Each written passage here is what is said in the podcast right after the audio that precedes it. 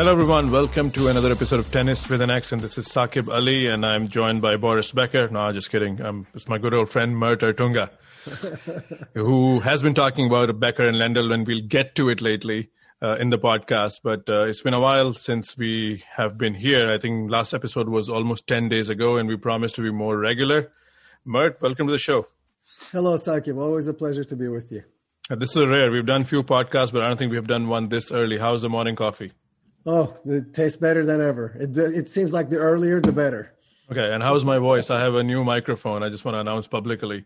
Saki, you, yeah, you come in very clearly. It's you know, that is something you should announce publicly. I agree, okay, especially yeah. a, a podcast extraordinaire like you. Right. I mean, you you always boosted my stock. You know, whenever I'm low in confidence, I get murdered on the WhatsApp. But uh, uh, we, we've got plenty of tennis to talk about. Uh, one, obviously, we haven't been talking too much on this forum, and secondly, there's a lot going on in terms of uh, tennis Twitter discussion, and something uh, we don't digress usually on this podcast. But uh, Mert, you put out a tweet, uh, I think, a few days ago regarding um, people's lack of understanding or maybe not fully grasping what international travel has been like for tennis players, and we do respect the bubble restrictions and each country's you know protocols because you know humanity is bigger than tennis. This pandemic is much bigger than tennis but then when we all live in the tennis universe you know that's a disclaimer that's kind of given. So i know you were not happy how some people show this lack of understanding. If i don't know if i'm even capturing the the context of your tweet right but why don't you take the floor and just you know let it go?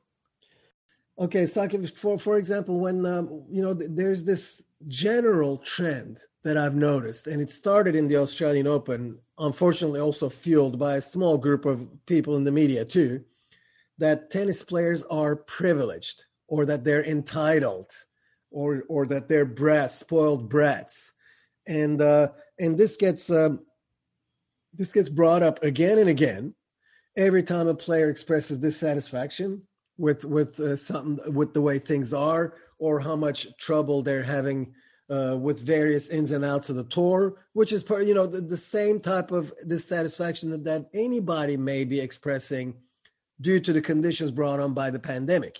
Okay, but for some reason, when it, when it, when a tennis player puts that into words, he gets labeled uh, privileged or entitled, and this gets exacerbated when some players once in a while will go out and i don't know and and and you know i'd like to think that they do this genuinely uh, and not to get brownie points although i have my although i have my doubts.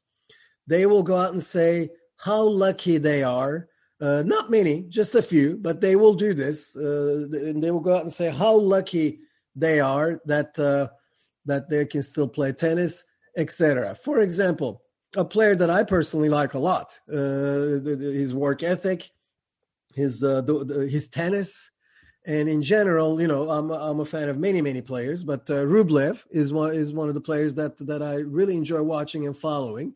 He said something. It, it was a Russian article, so it was a translation quote. Uh, maybe something something got lost in the trans- translation. I'm not sure, but um, apparently he said something to the effect of I'm happy we can play at all. And it keeps using we. Okay, I'm happy we can play at all. Five months uh, without tournaments was hard. We, some people, he said something like, some people lost their jobs.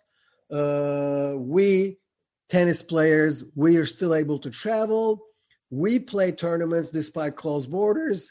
We are very lucky okay? And this you know this got all kinds of praise from people and unfortunately it was used also and this is a trend this is another dangerous trend.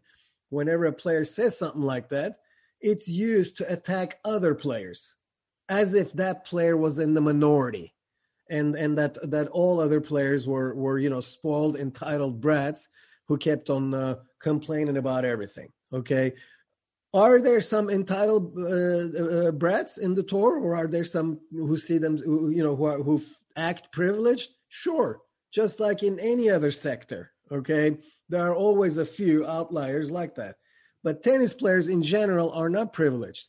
And and uh, you know what Rublev said first of all is is inaccurate.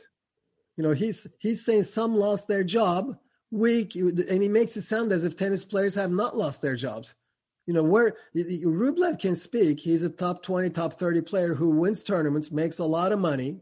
Okay. And he gets, uh, he does get certain privileges that other players don't get when he goes to tournaments. All right.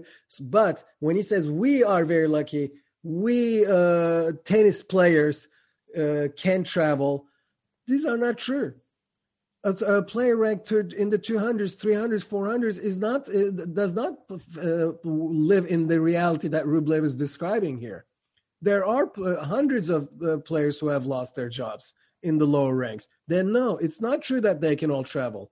I am in touch with several play- players who, who are in the itf they can't travel to every single country they have to go through they have to go they have to jump through incredible amounts of hoops to even travel to countries that they can travel to. And once they get there it's not guaranteed money. They have yep. to win the rounds. They have to make money. Uh, you know uh, uh, i talked to for example pemra özgen and you know what she was playing tournaments itf tournaments in france. She, you know it, it's not even that that uh, it's not even that easy to travel within a country. Some tournament directors says some tournament directors say and I, I give her example, but this is for many players. Some tournament directors say, "Don't come. You can't come here," whereas actually other players from the same country end up going there. And so, and then some tournament directors won't get back to the players when they want information.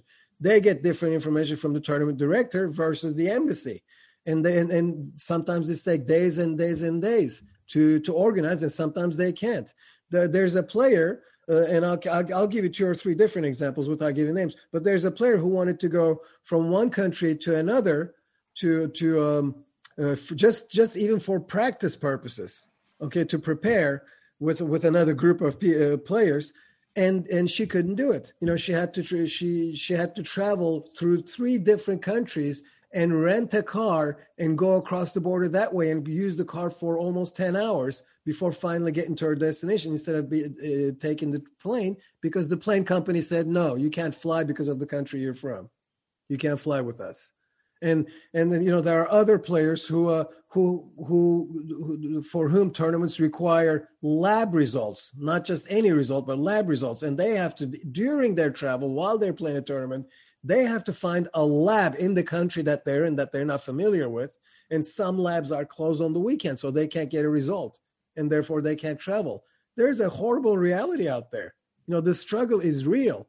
So when uh, when you know when rublev says we are very lucky. We tennis players can travel despite closed doors. Some people lost their jobs others took pay cuts. Well guess what? Rublev is describing tennis players too so I don't yeah. know where he's coming from with this "we are very lucky" thing. And I know I'm, I know this is going to be unpopular because people took that took that and ran. I don't know if Rublev is being naive, or if he's just you know I'm, I'm assuming he's just thinking, uh, he, you know, the top twenty players or players of his caliber or people who, who make money like he is but but that's not how he words it. And uh, maybe something got lost in the translation. I don't know. But the way he words it is very dangerous. He, he says specifically we tennis players we are very lucky. And if you remember Sakib, this a similar thing happened in australian open. I believe it was and i hope i'm not wrong but i believe it was kerber and azarenka who while some players were were expressing or showing reaction to be in quarantine for 14 days, hard quarantine, they came out and said, uh, "No, we are very lucky. We're very happy to be here." You know, and and and and you know, the same type of thing. You know, in other words, undermining, you know, the the realities that that that players uh, face too. And and and I'm again, I'm not sure if if these players are doing it for brownie points, for marketing purposes, or to to to get to, to get to earn brownie points, or are they just simply naive? But in their case, after they lost early in the tournament, all of a sudden they changed tune two weeks later, three weeks later.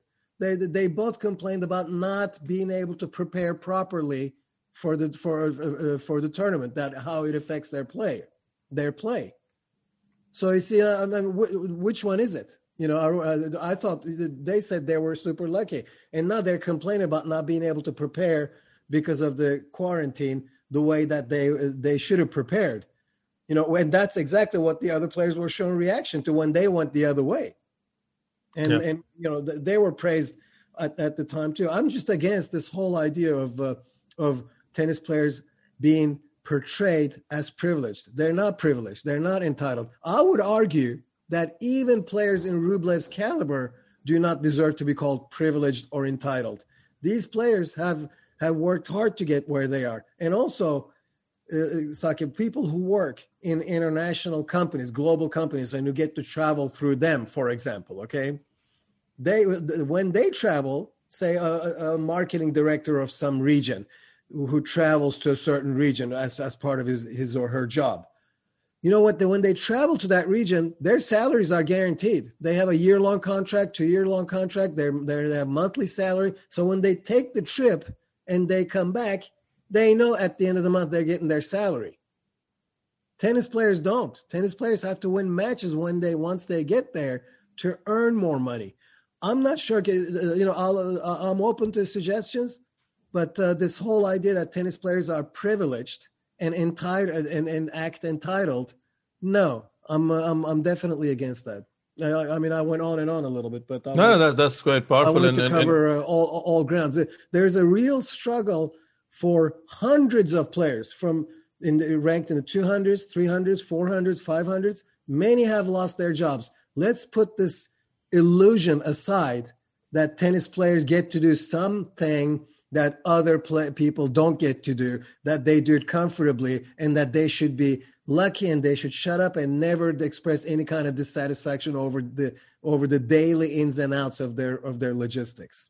No, and I think there's a quite a ground covered there, and I would I don't want to even speak out of turn, even though I follow tennis a lot, but my expertise are definitely not uh, there to do this kind of commentary. But I think you've definitely opened uh, my eyes because honestly, when we talked about this uh, in messaging, I, I, admitted that I did not see too much wrong with Rublev's uh, initial, you know, that uh, the translation of his uh, press conference that came out through, I think, a Russian website, if I'm not mistaken. And the moment you said, and you know, like the light bulb just went on. I say, yeah, no, you, you're right. I mean, he's speaking from his vantage point. I gave him the benefit of being young and uh, like myself, like yourself, English is not his first language and uh, and, uh, and but again when the thing is coming through translation and you know it, it's it definitely left a lot to be desired. So i'll let the listeners tune in and you know give their uh, views and you know uh, you sharing stories of players that who have struggled. And there was a podcast done by karen helf and matt Zemek i sat on it last year when the pandemic kicked kicked on and Sofia uh, Shapatava of uh, Georgia was on her with the coach, and the struggle was immensely real. And you know the story and details she provided. So you're right, tennis is very international. We only talk about not we, but as fans, we only talk about the big tournaments, the main year, and this main year is also like in survival mode. You know, like a lot of tournaments are happening because they are in certain countries, and there's always travel restrictions. Who can go there and and not? And even this Miami Open was the reason that a lot of players didn't want to come to US. And uh, and yeah, I mean, again, uh, I, I, can digress here quickly, but I think I want your powerful uh, message to stay as a kicking point for this podcast, kicking off point, and hopefully, you know, there'll be some responses because uh, of what you said. And some, you know, some and some players make uh, make the you know schedule their weeks according to that. You know they they they they sign up for for a tournament for an ITF tournament at a certain country and then they get a message an email 5 or 6 days before that they cannot come because their country just passed the passed the rule that they have to be quarantined or I don't know they may, maybe maybe they need this or that. That's the that that comes from the tournament. And then when the player contacts the embassy the embassy says no no it's not true. You can go but you have to do this and this and this and when the player contacts the tournament back and says, you know, what what is the uh, situation that I got? That they can't get an answer. Like that, it, sometimes mm. it takes three, four days to get an answer. You know, these are just small, granular details. But yeah, just like you said. No, even even the financial, I mean, uh, aspect of a player's life. I mean, exactly. My limited exposure of few tournaments that I've been fortunate enough to go and talk to players. I don't want to name anyone here, but I met someone in Newport who had lost uh, his opening match a few years ago and stayed the entire week because he was rooming with another player. And he openly told me you know that there's a reason you know he's practicing here and he has a room that he's sharing with someone. And that when other that player b was leaving for europe this guy would take the cab ride with them to the airport in boston. And then from Boston he'll probably take a bus to go to upstate New York. So the struggle is really, you know, there you can see, and this is during a perfectly normal year. But this is a guy who's barely trying to play 250s and challenger. So you can just, you know, magnify with that information sure, what sure. financial struggle it is to play yeah. competitive tennis. And then there was a choice that person has to make: either go to Binghamton or Chicago. You know, he told me, and then Binghamton is upstate New York, and he can take a bus, and you know, like this is real. Exactly. Uh, when is the last time Andy Murray got on a bus? I mean, you know, so the world is definitely not real, and we all know that. And multiply the severity and the complexities of uh, the financial situation of tennis players trying to make a living on a weekly contractual basis uh, with the pandemic. Yeah, so, exactly. And then you know they've they've many of them have already taken other jobs uh, to to just uh, you know to just ma- make ends meet.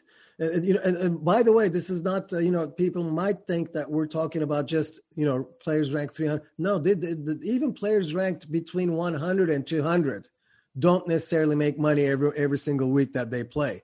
And so this is, and, and also, it is not true that tennis players can travel and play all the tournaments despite closed borders. W, there are uh, a ton of WTA players who couldn't play the WTA tournaments in Australia because they were just limited to the players who played the Australian Open. So where's this reality that uh, you know, even, and I'm talking even you know players ranked higher. Uh, I don't know about this reality where supposedly that Rublev is talking about, supposedly where tennis players can travel, play tournaments despite closed borders, and they're so lucky, and they don't lose their job, and they don't take pay cuts, et cetera, et cetera. You know, I'm I'm I'm not sure that the, but again, you know, I keep using uh, Rublev's um, uh, quote, but uh, you know, Rublev is a player that I like very much, and I'm not sure. You know, there may be some context may be lost in the translation. I don't know, but uh, but if he said it as clear as it is on the translation, where we tennis players can travel, play tournaments, we are very lucky. I'm sorry, it's just not true, and and it's and it's actually not a very good tweet. Quite frankly, it's yeah. undermining the other players, and uh, yeah but um, uh, either he's naive or he's trying to get brownie points or he just you know he just meant it in the context of of uh, the small handful of players who are in his position in the rankings. Absolutely. And Mer, don't worry. You don't have to put disclaimer that you like rublev because i think you've built yeah. a brand of credibility on twitter. And uh, yeah and those fans who just get offended at the smallest thing uh, smallest comment about their favorite player uh, you know again that's a very different conversation. You, you can't please them all. So Let's let's talk about certain tennis players that who are you know in action in Miami and who've had a decent year. And in no particular order, let's start with Garbiñe Muguruza. I mean, I, I think we haven't talked about this about her in a long time, or maybe we haven't. Maybe me and Matt have done this in the past. So with the microphone on, I mean, uh, what do you make of her year? And I mean, what kind of a player is she? I mean, is she? I know rankings do tell a story. She's ranked 12th in Miami, the 12th seed. Uh, her tennis has been of the pretty high caliber uh, you know, these last year and a half of the pandemic stuff. So, uh, where is Muguruza at, according to you? And you know, what what do you expect when you see her perform like the like she won a very competitive match against uh, Kalinskaya uh, yesterday? Yeah, well, Muguruza, first of all, is a is having probably um, the best year of uh, of anyone out there. You know, and her results show it. That I, I actually said something that probably just about everyone who's listened to the podcast knows. Uh, she's very much in form.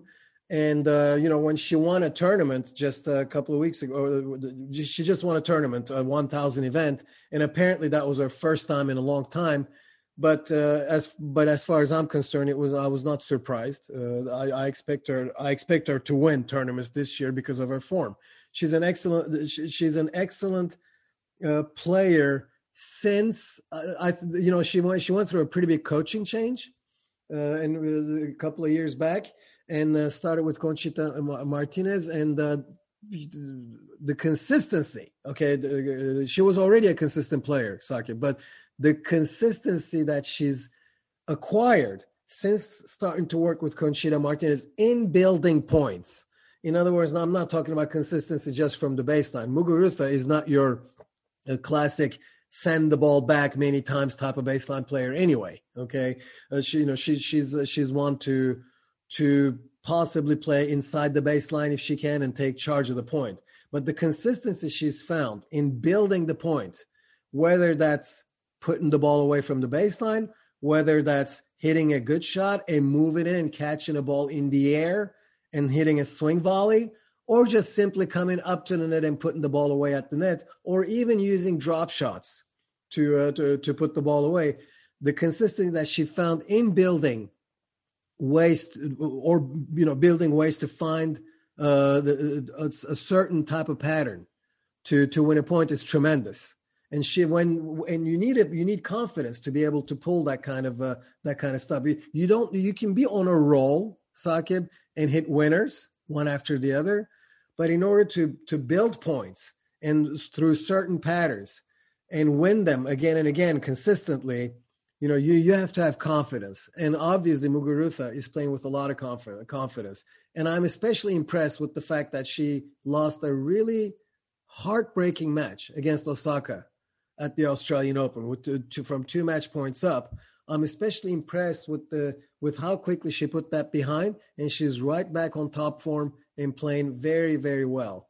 And uh, she, she she's a in my opinion, her tennis is a pleasure to watch. When uh, this year so far, you know, if if if if a tennis fan has not come around to watching any tennis this year. Well, okay, first of all, I don't know if we can call that person a tennis fan at that point, but but if they have not, and they and they ask me, who should I watch? You know, uh, somebody in form. I would, you know, she would be one of the first persons that I would mention. No, I think very well said. Again, and I also uh, again, uh, there's not a big sample size, but I've seen her venture the net. You know, following her big ground strokes. How do you see her feel at net? I mean, is that someone? you look for when you you know write about her matches uh talk about that yes it's part of her well it's it, it, it needs to be part of our game because again she likes to take take charge of points. She accelerates down the line very well. First of all she she's hit a bunch against kalinskaya uh, yesterday. I don't know if people got to watch it but uh, she, you know she can accelerate down the line. Despite being a tall player she can also bend down and hit backhand down the lines very well on low balls. And what she does now is some of those down the line accelerations that catches the opponent off guard, she follows them up to the net. Not like an approach shot, perhaps, but she hits the shot and sees that the opponent is is off uh, off balance and is they're going to have to stretch and probably float that ball back. Then she'll step inside the court and move up to the net and, and move in. And again finish with a swing volley or a regular volley. But she has good te- she has good hands at the net. That's the point that's actually the point that i was trying to make earlier that i didn't get around to making. I guess I, it just kind of slipped my mind. So i'm glad you reminded me but you know i think since since the switch to conchita martinez that's another aspect of her game that has improved.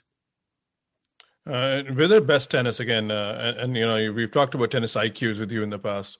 Uh, where would you rate the best of Muguruza, you know, with Osaka you know, making her estab- you know, her claim to the hard courts, as Matt has said, you know, that's the Osaka Empire, and uh, with other good players that uh, the Ash has returned this week. So a healthy and driven Muguruza playing to her absolute best.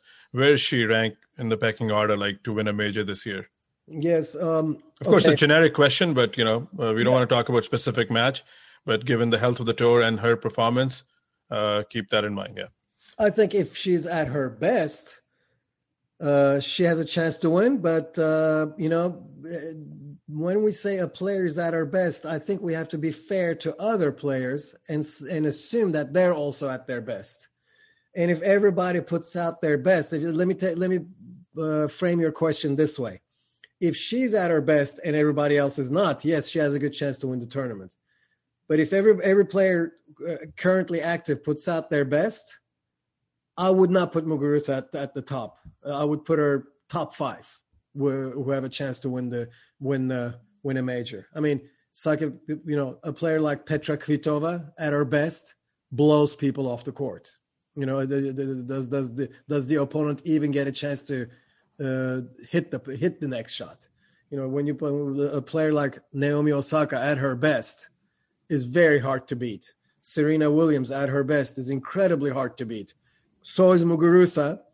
But uh, you know, when we say at her best, can she win a major? Yes, she can win a major at her best. But if every player shows up at their best, I would not put Muguruza at the top of my list. No, it makes sense. I think you did good job there to like uh, further clarify what I was trying to ask. Yeah. Uh, So another player who's back uh, this week is, uh, I mean, not back in tennis, but back outside Australia is Ashley Barty. So did you get a chance to see anything from her? Uh, yes, yes, and and and and I like what I see. You know, we have to keep in mind how long she's been off the court, and this is why when we're watching players like Bianca Andreescu and Ashley Ash Barty, we have to be very patient. We cannot expect what we last remember them putting out and uh, and and and you know be and judge what we're seeing today based on that what we should look for is are they taking steps forward to getting to where they were back then? And i think uh, both andreescu and uh, ash barty especially ash barty are on their way back to uh, you know back to where they were before barring injury. You know I mean, of course if they get injured again at some point from this point forward and uh, and and uh, you know th- that sets them back that's another thing. But i think they're both on their way. I, i'm a big fan of ash barty the, her game uh, I, I you know i even said something to the effect of a month or two ago that you know my my ideal dream for wta is to have uh, group of four or five players and ash barty was one of them who built a rivalry for years to come in the latter stages of majors. I think, you know, lasting rivalries among top two or three names uh, bring bring bring uh, awareness to the sport, popularity, recognition, and uh, Barty is one of those players that I'd like to see up there because of her because of her style. She's very uh, she's a very nice she's very nice to watch. Uh, you know when she's playing well, and I think she's starting to uh, play well and uh, it'll be a pleasure to see if she can get back to her top level. But yes, I am happy with uh, with what I've seen from her. No, I think that's a brilliant point. Rivalry always what always gets understated is rivalry also creates many rivalries of fans. Of course, you know, not extreme fans, uh, which again, you know, I'm not here to condemn. I mean, you know, passion is extreme. But when I was growing up, you know, me and my friends were split into the Becker Edberg camp which I've talked about, I think, 100 times on this podcast. And mm-hmm. that was a healthy rivalry, you know, with a limited dose of tennis. We used to look forward to Wimbledon, and, and that's where Becker played Edberg a lot. And, you know, there was a Becker camp, and then there was an Edberg camp. Sure, and, uh, you know, and, and and it's through through repeated matches at the latter stages of big stage tournaments that you build fan recognition and fan awareness. And just like you said, Sakib, you know, you gave an you gave the example of Becker Ed, Edberg, you know, so you can give the same example with Navratilova Evert, Borg yep. Connors, Borg McEnroe, uh, Seles um, uh, Graf, Seles Graf, uh, Sampras Agassi. You know, that when when these players play each other, I you know, don't get me wrong, I like of the variety. I like seeing a ton of new players with potential. But what I would like to see is a group of three or four or five nucleus of top level, top top players, elite players, playing each other again and again in the semis and finals of, of, of big stage tournaments to where fans begin to see them and recognize them and start taking sides. And yep. that's how you get casual fans to start getting glued to the TV week after week. Yeah, like those three guys, I'm forgetting their names, right? They have done this for the last 17, 18 years, right? So Yeah, that's right. I, yeah, yeah, I can't remember them either. Are they are they from I think they're from Europe all of them. yeah, sure. I think so. all right. So let's let's talk about the ATP. Again, uh, we don't want to talk about the specific matchups because by the time some people will listen to this podcast, that player would have lost, but there's a lot of momentum for certain Russians coming in this. So let's start with, you know, talk of the town, Aslan Karatsev. There's all there's there's every day, interestingly, a new layer, new fact uncovered about this guy. I mean, he's. Uh, I mean, is he for real? I think that's an old news. Uh, yeah. Now people are talking about year end finals and his his you know ability to you know just stay relevant in these matches and win these matches like with ease. Like he belongs in the stage. Someone who was playing pretty much without crowds may have helped him because some crowds are missing. But uh, you know, talk about his uh, title run in Dubai. We were supposed to talk about that last week, but there's a gap now. But he is still active in this draw.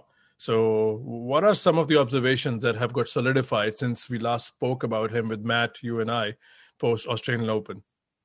Yeah, you know the the funny thing about uh, about Karatsev, uh, Sakib, is that yes, it's true that uh, that he was he was already doing well. In other words, in the, in the in the challenger circuit, he was starting to get some results, and even leading up to his uh, to his big stage arrival, so to speak he was getting some results. And I think a lot of play, a lot of people who follow tennis, you know, week in and week out, or follow challengers, lower level circuits, probably could have guessed that he was going to make a big jump. But I don't. I don't even think those people or people who follow him closely, or even Karatsev fans themselves. Okay, I don't think any of them expected this kind of jump. But not only this kind of jump, but the but the ability to stay up there once you get to once you get to that jump. Uh, for, for example, we've had players before have breakout tournaments. Okay, they have uh, uh, uh in a major or in a 1000 event, you see a player that you haven't heard before or a casual ten- tennis fan may not have heard before all of a sudden have a big breakout to where oh my gosh who's this guy wow what a player etc but then they're unable to sustain that level, you know, for for for for the next say five months, six months. It happened at every um, era, and it happens today too. You know, no need to give examples, but there are some even today from active players who, who, who have gone through this. What he's what he's doing that's a lot better is he's able to sustain. Right, he reached the semifinals of the Australian Open, and here we are. He you know he wins a title. You know, and and uh, and once again he's um, in the he's in the tournament in uh, in uh, Miami right now, and I'm trying to see who uh, who he plays uh, next. I'm drawing a blank right now, but he, he's playing Sebastian Korda, which is, by the way, uh, an excellent matchup. I'm, I cannot wait to see that match. But anyway, so he's in this tournament. He's advancing here too, so he's sustaining. He's sustaining his level. So it's not that far a stretch to now talk about him possibly becoming a top 20 player, etc. If he can avoid injury, right? If he doesn't get injured and he continues his current form, it's not that far of a stretch to to expect him to finish the year uh, ranked high or even maybe for the year end tournament because he's been able to sustain. And uh, so, so, let me just come yeah. in here. I think you're onto something very important. So a lot of time even i get asked to, through my friends and you know not asked i mean i should get off the pedestal uh, in discussions that uh, why so and so you know played so well uh, at the main draw and now is struggling in challengers so how big is confidence because that's something a stat sheet won't tell you uh, when Karatsev was winning all these matches, the tennis purists, the challenger crowd was following his progress. The moment he made the Grand Slam semis, the big, uh, you know, the big wigs of tennis world start discussing him. But there's definitely an element of confidence there, right? Because he could all obviously play tennis. Like most guys, like he was considering quitting. I think Medvedev said that, and now he's back here, and we're talking a potential top eight finish. So talk about confidence, and you know, through your prism, you've traveled with some players, and you know, like how they're trying to make uh, the main tour on WTA side as as well. If you want to use an example, but uh, if you want to score, you know, if you want to highlight what confidence means, because tennis was always there, I guess that's what I'm trying to say. Yes, no, the, the, the context in which you you you presented it, confidence matters uh, a lot. When when you're playing the, in lower level tournaments, Sakib, you have this uh, motivation to show everyone that you belong to the higher level, okay? And you and you base your practices, your tournaments, with that drive. Uh, well, with that drive being one of the factors that motivates you to do well, okay? You want to show that you belong when you finally do achieve that, you know, when you finally have that breakout tournament, and all of a sudden now everybody knows who you are, and you have now you have a target on your back. You can either you you know you can you, there are few viewpoints that you can adopt. One of them being, finally here we are. Everyone sees me. This is me. I'm where I belong. Let's do this. Let's get even better. Let's work even harder. Okay, which is a good which is a good attitude to take good uh, good good uh, you know frame of mind to have. Or you can say okay uh, uh, i've proven that i can get here uh, that, uh, that that that I, that I belong to this place but my gosh what if i don't do well now here? Because everybody everybody's now watching me. Before they were not watching me now everyone's watching me. I got to show them that this was not a fluke and i got to do the same. And that can get tricky. You know that frame of mind can get tricky but you, you can't help it. I mean, you still, some people start thinking that way. So these are the, the different frame of minds that you can adopt, or you can adopt unconsciously, subconsciously, okay, without really realizing it. And uh, so confidence is good if you if you know if you see your accomplishment in one tournament as something that you should have done anyway as a step in your way to the top and you get motivated to do even better that's that's good confidence. But just doing well in one tournament alone doesn't necessarily give you confidence but it gives you awareness that you have the capacity you have the potential to to to get there. But to stay there you need the you, you need the confidence and confidence is built through you know follow up performances to that tournament and that's why you can have sometimes players who win a major or who win a 1000 event and then for 2 years 3 years they cannot win anything. That's because they were not able to uh, get that sustained confidence. They did well. They brought awareness. They were happy about it but they could not convince themselves that they're uh, they they necessarily belong there. Okay, no, this uh, this uh, quite a few things to grasp there. So uh, let's stay on another Russian player. Uh, we we talked a lot about Rublev, so let's bring him back now for his tennis. Uh, pretty impressive year. you know, had an odd week in Doha where he, you know, had I think two or three walkovers and just played the semis. But overall, I think playing tennis at a very high high level. And you and I have discussed him uh, on our on our DMs that how his tennis is consistent. He's won a bunch of 500s. You know, he plays this aggressive brand of baseline tennis, and he hits the ball very hard. But at Grand Slams, in the last uh, in, in, the four times he's made the quarterfinals, he has only won one set against Tsitsipas. So we talked about Zverev in this sense, right? In a different way that he would losing early in Grand Slams and he was a, a single week tournament player, like a best of three player. So where is that comparison for Andrei Rublev? You know, with his uh, immense record in the last year and a half. You know, he's won tournaments on different surfaces at the single week tournament level, but at Grand Slam he's progressed well. But he's uh, been pretty much, I don't want to say manhandled, but you know, if someone just looks at the score uh, his U.S. Open quarters with Medvedev was very competitive for the first two sets, but then you know it's the same thing that happened in Australia.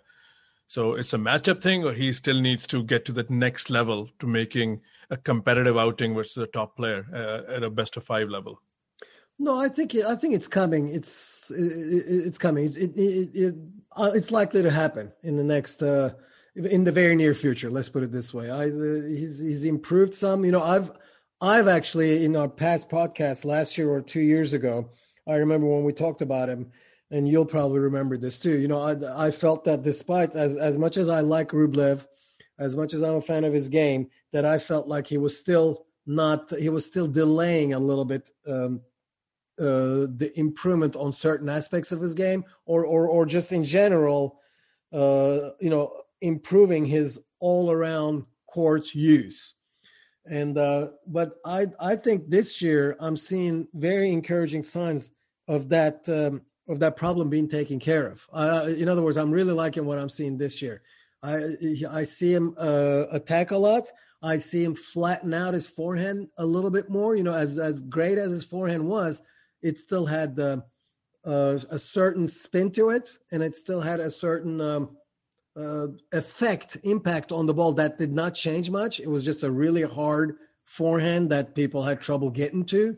But now he's he's putting a little bit more variation on the amount of spin, and I've seen him flatten out, straightforward flatten out some high forehands, even some forehands where he hits that inside out spin. In other words, down the line where the ball kind of curves to the outside on some high forehands. Rare, but he does it. So he, there's a lot of improvement to his game. Well, his backhand down the line has been underrated. But what I do like uh, this year mo- the most is his willingness to use all court game. You know, in the Rotterdam tournament, for example, I saw a very interesting stat.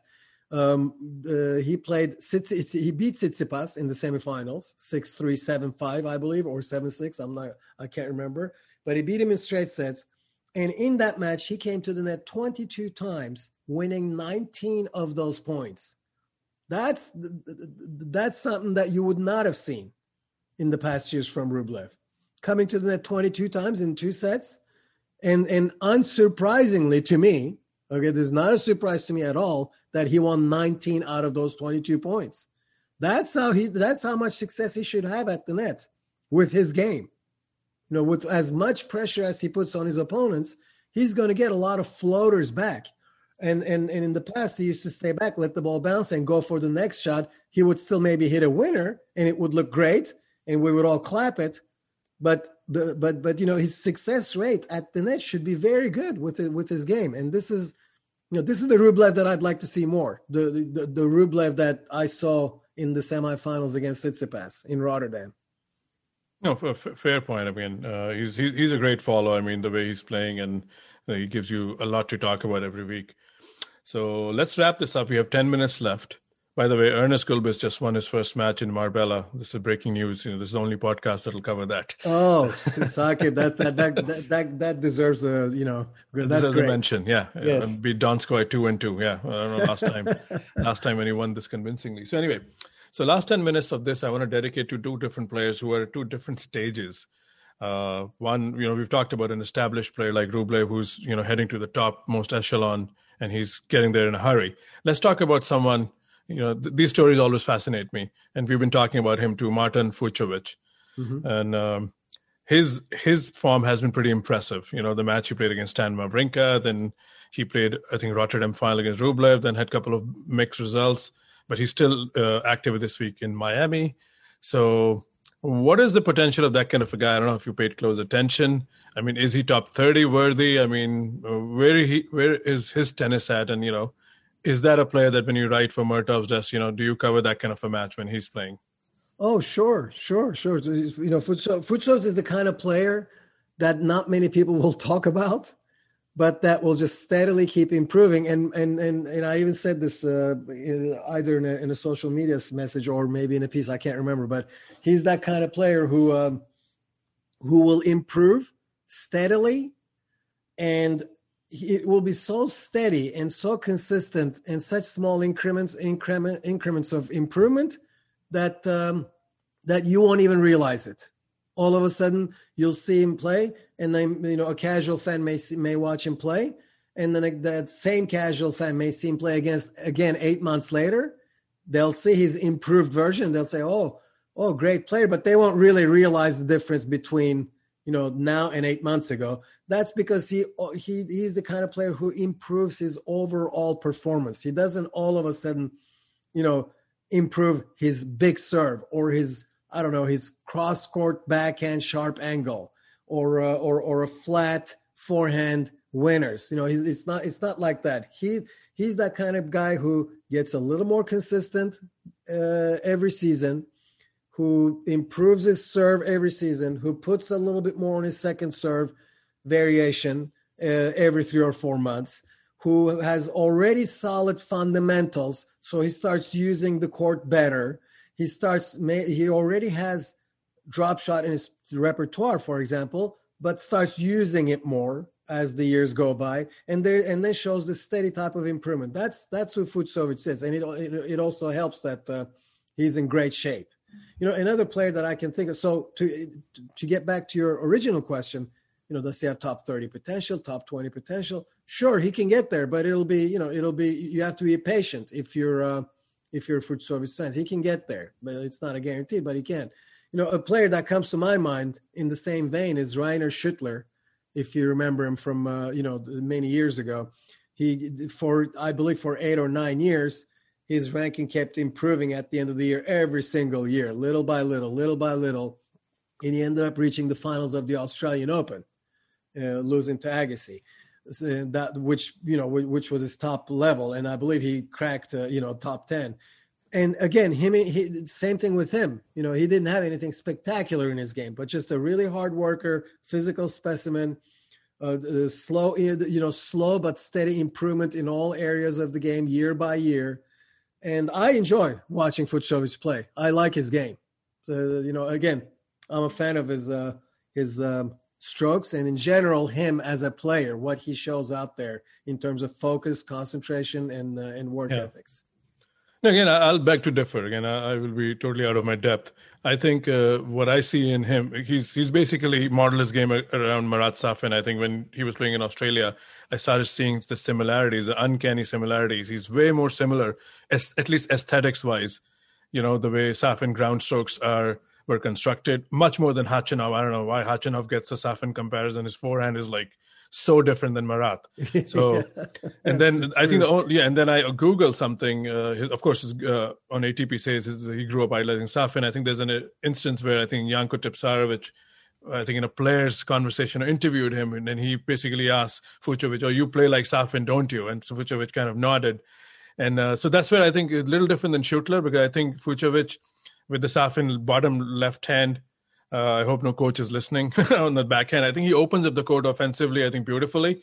I think what's missing is I think uh, he doesn't have the kick of a Safin serve or the velocity of a Safin serve because he would get broken. You know, because I think his serve is not a weapon. But again, you are the coach in the house, so I don't want to. No, no, you're right. You, know. you, you make you make very valid points. You make very valid points. Yes, his his, uh, his style wise, he does. Um, there's definitely something there. Yeah. So so let's also talk about another uh, set of players here. And you already mentioned him. He's already established now in the top 100. Established, I mean, new entry, uh, not established, but new entry is Seb Korda and could be one of the best American players in a long time. Again, this is so early, but uh, you and a lot of others are very bullish on, on, on his on his rise. So talk talk about you know what you've seen so far and how impressed are you and why should others take notice? Yes, it's, uh, Seb Korda, I think, is the, the, the most promising out of the you know the the group of uh, up and coming Americans, so to speak. You know, I, Taylor Fritz, for example, is doing well too, and I like Taylor Fritz too. But I, but I think Seb Korda has few things going for him that maybe not all other Americans have. And first of all, he's got very sound technique in in in in all uh, facets of the game. His, his base technique, his, his fundamental technique is very sound. And this is why, Sakib, you may, I mean, I don't want to speculate on what goes on in your head or in any other tennis fan's head, but this is why when watching Seb Korda, once in a while, you may think, God, this guy looks just so effortless. You know, he just kind of swings at the ball, but yet the ball goes, you know, uh, uh at warp speed nine, to use a Star Trek term. I don't know, but uh, but uh, so it can go very. Um, he can create a lot of power with just his basic swing. And he's able to do that on both sides. He's got a good serve, very prone to improvement. Once again, sound technique. And uh, and his and his mental uh, resolve during a match is very impressive to me at his age, and and it doesn't get uh, it doesn't seem to get shaken, uh, you know, from from maybe blowing a lead or maybe getting killed for a set or two, even against players that uh, that he's supposed to necessarily not win against, uh, or or against players against players who are favored to beat him, and he does lose. You know, the the the, the first set, for example, he doesn't get. Uh, you know, he he doesn't uh, veer away from his uh, from his general goal. Okay, he, in other words, he still keeps believing in the fact that he can win. And this we saw this against, by the way, uh, Fognini just a couple of days ago. You know, he um, he he lost the first set bad. Fognini came out to play. You know, it, it, it was a good version of Fognini, and sure enough, he he beat him six one in the first set.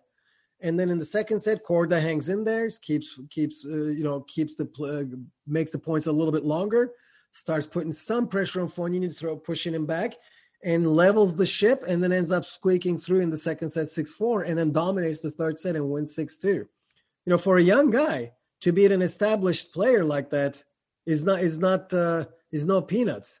And add to that his sound game i think there's a lot of potential here. I really like Seb Korda.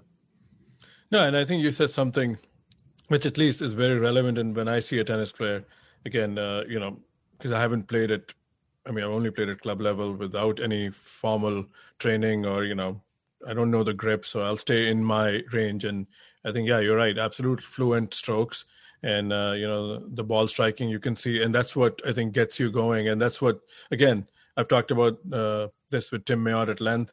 I mean, he's more of a voice like on how some of the Americans are hitting their ground strokes and how their movement to the backhand has been Achilles' heel. And, um, and I could get into trouble, but uh, I think Seb Korda is more out of the European mold, at least in the way he hits his uh, ground strokes compared to American tennis. Again, you know, and pardon my ignorance, you know, but I think that's how I see it. No, no, Sakib, no, no, no, no, no. You know, you have a point, definitely, and uh, no, no, I'll, I'll, I'll take your word over most people. No, definitely. No, but that, that's how I see it, and you know, yes. you can look at from a coaching length, and you can see, okay, this guy is doing this correct or this not, because you know you have that kind of knowledge and that kind of training. But just for what what meets the eye, like the first time you see, like, okay, there's a fluency in his movement and you know there's that not that stiffness. Again you know taylor fritz and tommy paul hit a great backhand. I'm not saying you know that's like generalizing but the backhand has been talked about since erotic days. Like it's just not a shot that featured in you know uh, the american system of tennis. Which was about huge serves and big forehands. With korda you don't see any of that. So yeah. i mean even even if let's take frances tiafoe and i'm a big fan of Frances tiafoe too. But you know again in his case and in many americans case you still you know you can still say well okay they need to work on this. They need to tweak this on this shot okay? Maybe not every single ingredient is set in the fundamentals okay? And they and they can do it. They can get better for sure. But you know there's that uh, there's that uh, doubt on what they need to do on certain uh, you know, shots. Not so with Korda. I mean, I think Korda has all the ingredients already present in his game. You, you know, he just needs to fine tune them and marinate them and and and and, and mold mold everything into the into a top level player that he can be. Sure, very well said. So I want to take your opinion before we go on these couple of other young players who have, you know, who have shown a lot of promise and they've got a lot of uh, attention, rightfully so. I think uh, Alcaraz and Musetti. Uh, uh, uh, I don't know if you want to weigh on either. If you've seen enough, if there's enough of sample size, uh, if you can pick one, uh, you know, and w- want to talk about the last few minutes. Sure. Uh, out of those two players, I like I like both. I like both, but I I I put Musetti a little bit ahead of uh, Alcaraz in terms of uh, potential. Or or if you're going to ask me, you know, which one do you like better? You know, the, uh, I'm going to take Musetti simply because of the um, of of of the variety of uh, shots that he can produce. And uh, once again, that's a guy who can who can, uh, in my opinion, has the ingredients to be good on all surfaces, although he's shining more on one surface so far. But he's got the ingredient, ingredients to do well on all surfaces, and uh, mentally mentally tough. And he shows great on court IQ in building points. Musetti does, and uh, it, that's one thing that I personally pay attention to. Not everybody necessarily may put that at the top of their priority list when watching, uh, you know, up and coming talents but uh, that's one of the things that I put on th- I put on top of my list. You know, the the way they make decisions during the point. You know, on court IQ, because he's not the kind of player that's going to blow you off the court necessarily within the first two or three shots of the rally. Sometimes he'll he'll need to build a point, and boy, does he have a a, a large bag of uh, of uh, tricks that he carries with him.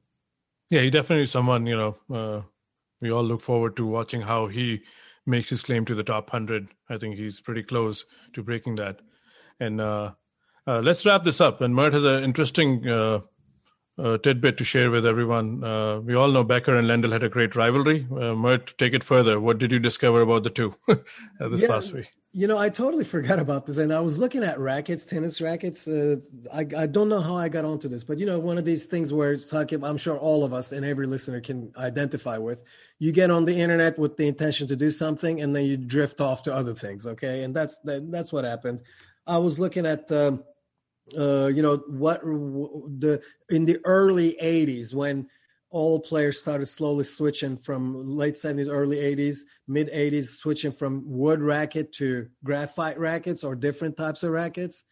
And uh, you know i was looking at uh, this player that player and then i come across this uh, this this uh, information that i that completely I, I so forgot about this that i didn't even realize that that, that it existed but that uh, boris becker was playing with the the Ivan Lendl racket in the early, you know, when he was very young.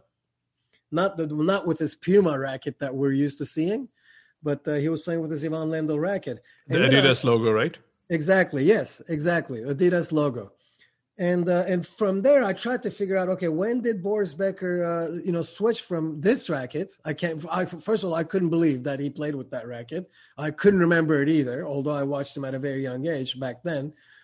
And I said oh my god when did he when did he switch to his Puma racket? How did he even play with this with this game style? How did he even play with uh, with with that Lendl Adidas racket? Which is shocking okay looking back. And um, he apparently switched, uh, you know, somewhere between 84 and 85 because he plays, you know, he won his first Wimbledon at uh, in 1985. And in 1984 at Wimbledon, he played with um, with uh, the Ivan the Adidas racket. Uh, and and he uh, he went to he qualified and uh, went to third round, I believe, second, I think third round. Third round, yeah third round where where he was playing Bill Scanlon and he's down two sets to one and he suffers a huge injury. And and you know I I, I actually remember that. I remember that vaguely, even though I didn't remember the uh, the racket. And uh, and he was carried off the court. And that that again, you know, I'm uh, I drifted off way now. Now I'm looking into you know, wow, that's a huge injury he suffered at such a young age, and that's actually a year before he won Wimbledon you know i'm saying to myself right? So i said well how long did it take to you know because this looks like a severe ankle injury that he suffered. And uh, you know then we talked to you and i and uh, and you looked it up and you said it, that he was out for four months which i find that whole sequence quite amazing you know that that that he he suffers a huge injury in the in in his ankle that takes him off the course for four months at after wimbledon and then when he comes back from four months off, uh, you said that he reached the quarterfinals of the Australian Open. Yeah, he played few events. I think he came back in Barcelona, then played yeah. few events, and then Australian Open was played. I think uh, around the time of American Thanksgiving, late November. I yeah. think he just turned 17 and he reaches quarters. Yeah, I mean, and he must and, have qualified there too. I don't know if they had qualifying back then. Exactly. so exactly. he loses in the quarterfinals. Yeah. Yeah. So at Wimbledon, that was his seventh match, sixth match, I believe, you know, because he qualified. And he was also, by the way, he was supposed to play juniors at Wimbledon that year also, and and didn't because he did well in the uh, in the in the men's draw. He qualified for the main draw and went to the third round. But yeah, I mean, he goes to the quarterfinals of Australian Open shortly after coming back from his four months rehab, I guess, and then he goes on to win Wimbledon. You know, uh, half a year later. It's it's quite quite incredible. You know, already Boris Becker winning Wimbledon at that age is already an incredible story. But when you think about what he went through the year before, make, it makes it even more. Uh, it magnifies it. Yeah, that's one of my favorite topics. Maybe we should do a podcast uh, this year, lead up to Wimbledon, on on his achievements. So, yeah. Mert, I thank you very much. Again, this is an early morning podcast. I know you have a busy day ahead. You have to go teach classes and watch tennis, and I'll get ready for my day job here as well. So, thank you everyone for listening.